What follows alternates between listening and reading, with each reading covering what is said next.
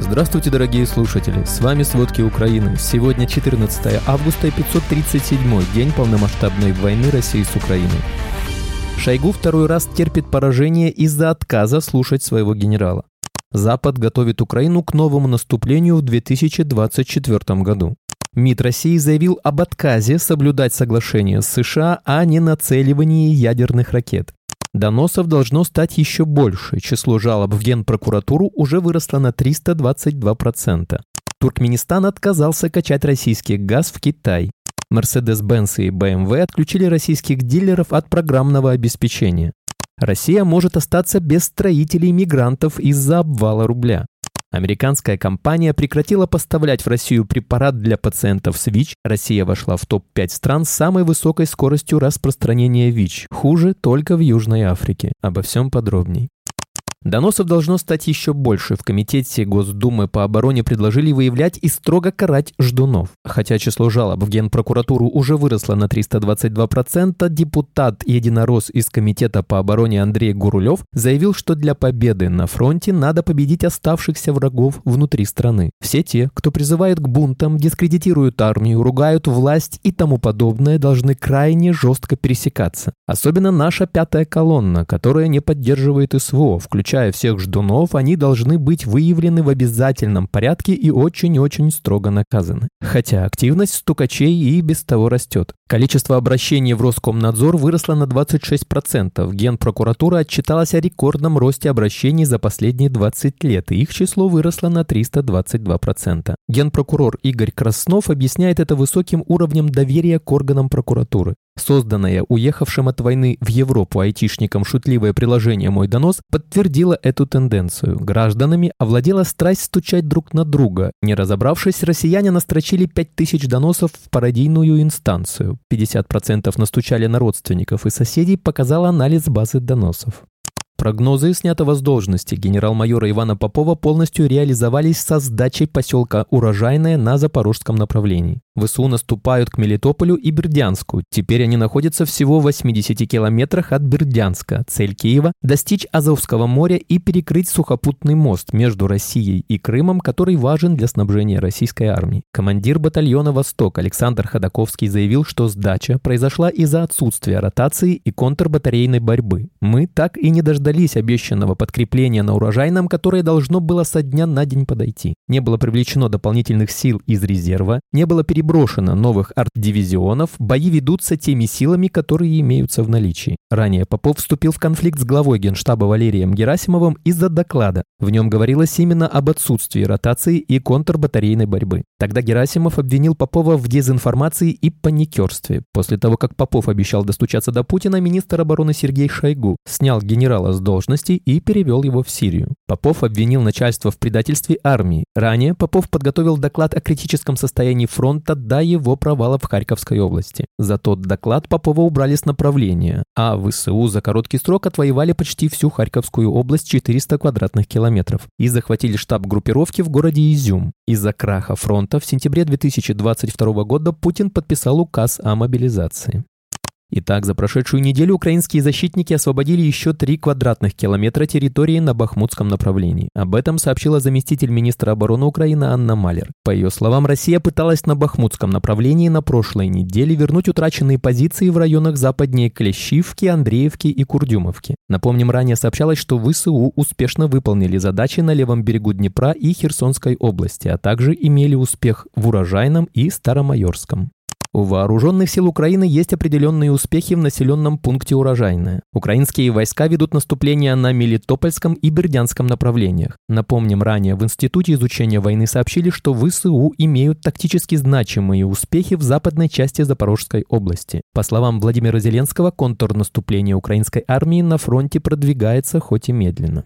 Несмотря на то, что украинское контрнаступление еще продолжается, западные военные и политики уже начинают задумываться о весеннем наступлении ВСУ в следующем году. Как пишет Wall Street Journal, партнеры Киева осознают, что борьба Украины за освобождение оккупированных территорий потребует много времени. Когда весной началось контрнаступление Киева, оптимисты надеялись, что украинские войска смогут повторить прошлогодний успех и оттеснить российские силы. Однако первая попытка использовать западные танки и бронированные машины для прорыва через укрепленные российские линии застопорилась. С тех пор прогресс был медленным и болезненным. ВСУ пришлось переключиться на тактику малых подразделений. Новый рывок еще возможен, но военные лидеры и политики уже задались вопросом, как подготовиться к затяжному конфликту. Президент США Джо Байден на саммите НАТО в Литве подтвердил намерение продолжать поддерживать Украину. США, НАТО и Япония разрабатывают долгосрочные планы безопасности для Украины и продолжают поставлять передовое оружие, включая боеприпасы и ракеты. Однако глава американского генштаба Марк Милли и другие военные чиновники предостерегают, что быстрые успехи Украины, достигнутые в прошлом году, будет труднее повторить. Ночью 14 августа российские войска совершили комбинированную атаку на Одессу. Они применили ударные дроны и ракеты «Калибр», об этом сообщают силы обороны юга Украины. Отмечается, что силы ПВО отразили все атаки. Предварительно известно о трех пострадавших сотрудниках супермаркета. Им оказана медицинская помощь. Российские войска сегодня утром нанесли удары по населенным пунктам Херсонской области, в результате чего пострадали 20 гражданских людей. Об этом говорится в сообщении министра внутренних дел Украины Игоря Клименко в Телеграме. Согласно словам Клименко, спасатели ГСЧС ликвидировали все возгорания, несмотря на повторные обстрелы россиян. Как отметил глава Херсонской ОВА в Станиславе, в результате обстрела погиб пастор христианской церкви и его односельчанин. 14 августа объявлен днем траура по погибшим. По состоянию на данный момент известно о 7 погибших и 9 раненых. Напомним, российская армия в воскресенье 13 августа обстреляла Херсон из артиллерии, попав в многоэтажку, пострадали люди. Число жертв в результате масштабных обстрелов Покровска 7 августа увеличилось. В больнице скончался спасатель, ликвидировавший последствия атаки. Об этом сообщает Министерство внутренних дел Украины в Телеграм. Мужчина получил ранение при ликвидации последствий обстрела Покровска 7 августа. Известно, что во время повторного обстрела спасатель получил тяжелые ранения. Напомним, 7 августа российские войска в 19.15 и в 19.52 нанесли удары по центру Покровска ракетами «Искандер». По последним данным, в результате атаки погибли 7 человек. Еще 82 человека пострадали. В воскресенье 13 августа во временно оккупированном Мариуполе украинские партизаны подожгли базу российских военных. Об этом сообщает советник мэра Мариуполя Петр Андрющенко в Телеграм. Андрющенко отметил, что российские силы пытаются оперативно потушить огонь, однако по меньшей мере 10 россиян получили ранения.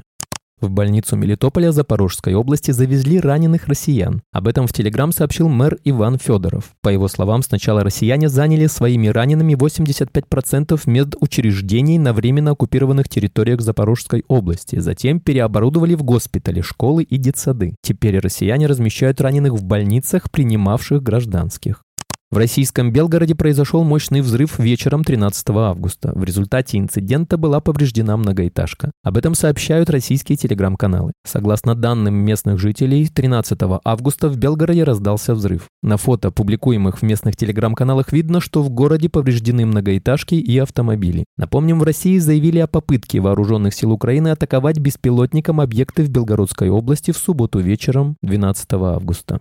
В российском городе Раменск Московской области произошел масштабный пожар. Огонь вспыхнул на складе с удобрениями. Об этом пишет Мэш. Отмечают, что пожар распространился на 1800 квадратов. Напомним, 11 августа в подмосковном Одинцово, где были сбиты беспилотники, загорелся склад на площади в 2000 квадратных метров. Перед этим 6 августа в Московской области вспыхнул масштабный пожар на местной фабрике. Также писали, что в Беларуси в четверг 10 августа на Мазырском нефтеперерабатывающем заводе произошел произошел пожар. Кадыровцы устроили перестрелку во временно оккупированном Урзуфе под Мариуполем. В результате инцидента погибли гражданские. Об этом сообщил советник мэра Мариуполя Петр Андрющенко в Телеграм. Известно, что инцидент произошел в пятницу 11 августа. По словам Андрющенко, кадыровцы прибыли в поселок Урзуф якобы на отдых. Однако между ними и местной военной комендатурой разразился конфликт. В результате инцидента погибли кадыровцы. Также есть жертвы среди мирного населения. Две девушки-подростки, четыре парня и женщина.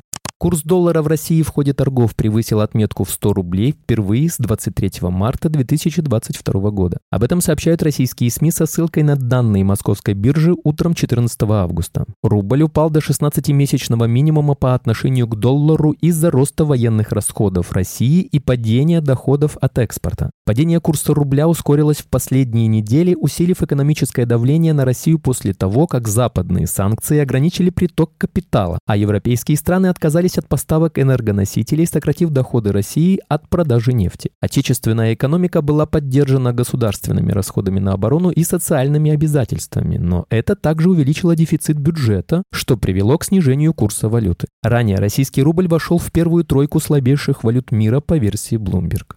Латвия стала 15-й страной, присоединившейся к декларации G7, таким образом поддержав гарантии безопасности для Украины. Как отмечается, присоединение к декларации стран Большой Семерки подтверждает, что поддержка Латвии и Украины остается неизменной также в долгосрочной перспективе. Латвия продолжит оказывать политическую, экономическую, военную, финансовую и гуманитарную помощь Украине и народу, а также способствовать восстановлению страны. Также останется неизменной позицией Латвии относительно долгосрочной цели Украины – членства в Европейском Союзе и НАТО. Кроме того, Латвия сохраняет свою позицию по привлечению к ответственности российских лидеров за преступление агрессии против Украины, призывая к созданию специального международного трибунала.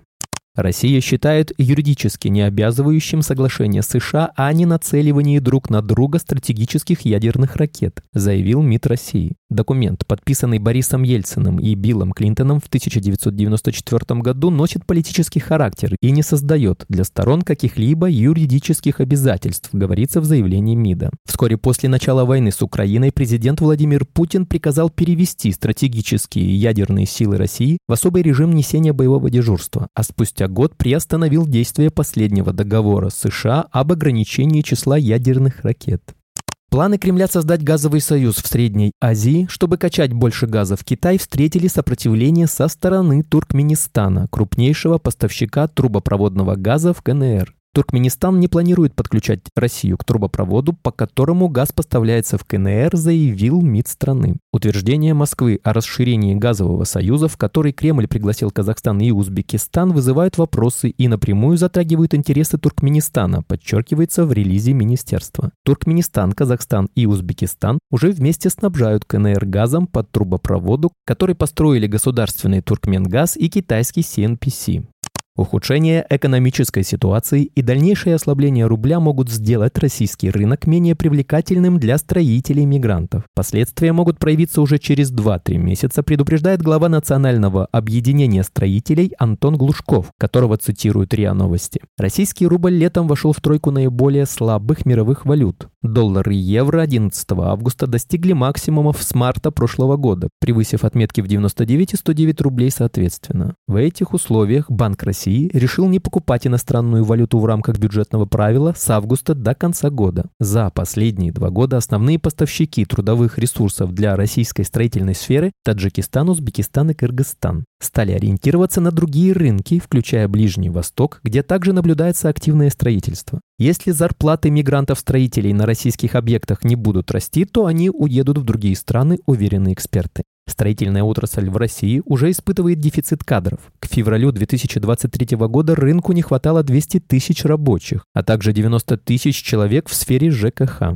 Нехватка рабочей силы становится критической. В ноябре 2022 года она достигла уровня 15%, причиной чему стали и частичная мобилизация, и война в целом. Немецкие автомобильные концерны Mercedes-Benz и BMW отключили российских дилеров от программного обеспечения, с помощью которого проводилось техническое обслуживание автомобилей, рассказали известиям источники на рынке. В некоторых случаях отсутствие доступа к онлайн-системам будет приводить к увеличению сроков ремонта, подтвердили в официальном дистрибьюторе Mercedes-Benz в России. Американская фармацевтическая компания прекратила поставки и производство в России препарата из Сентрес на основе ралтегравира для пациентов с ВИЧ, пишет коммерсант со ссылкой на источники на рынке. В Росздравнадзоре подтвердили, что российская дочка американской компании МСД Pharmaceuticals уведомила службу о своих планах. По итогам 2021 года Россия вошла в топ-5 стран с самой высокой скоростью распространения ВИЧ, следует из данных Объединенной программы ООН, Европейского центра профилактики профилактики и контроля заболеваний. Хуже ситуация с распространением заболевания только в Южной Африке, Мозамбике, Нигерии и Индии. Спасибо, это были все главные новости о войне России с Украиной к этому часу. Помните, правда существует, а мы стараемся сделать ее доступной. Если вам нравится то, что мы делаем, пожалуйста, поделитесь этим подкастом с друзьями в России. Также, если вы хотели бы помочь нам делать материалы еще более качественными, пожалуйста, оставляйте фидбэк. Это очень важно для нас и для распространения правдивой информации. До встречи.